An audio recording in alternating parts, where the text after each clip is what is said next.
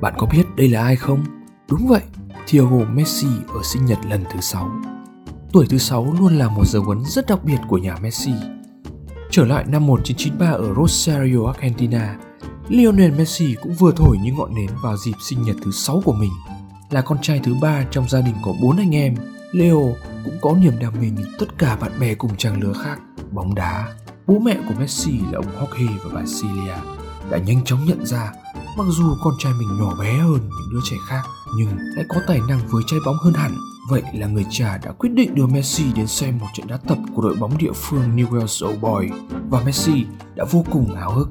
Trận đấu tập diễn ra như mọi ngày cho đến khi một cầu thủ nhí của Newell's Old Boy bị chấn thương. Ồ, oh, cậu bé không thể tiếp tục thi đấu và phải rời sân. Vậy nên, huấn luyện viên đã phải tìm giải pháp thay thế.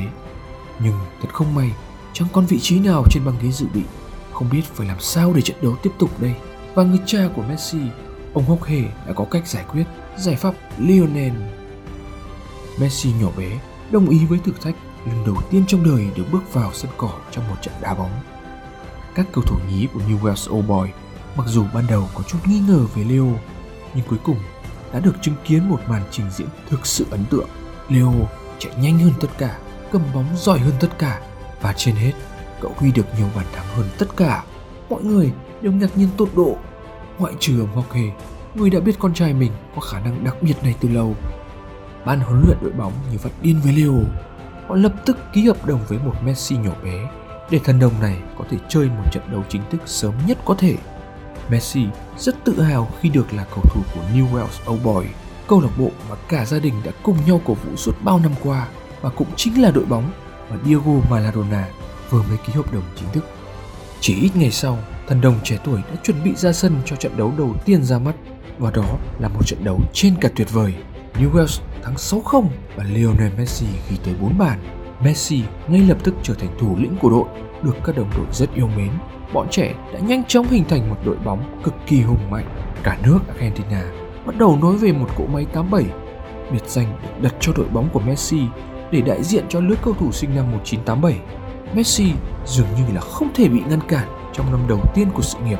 Dù đối thủ có là ai, dù là sân bóng nào đi chăng nữa, Messi luôn biết cách tạo ra sự khác biệt.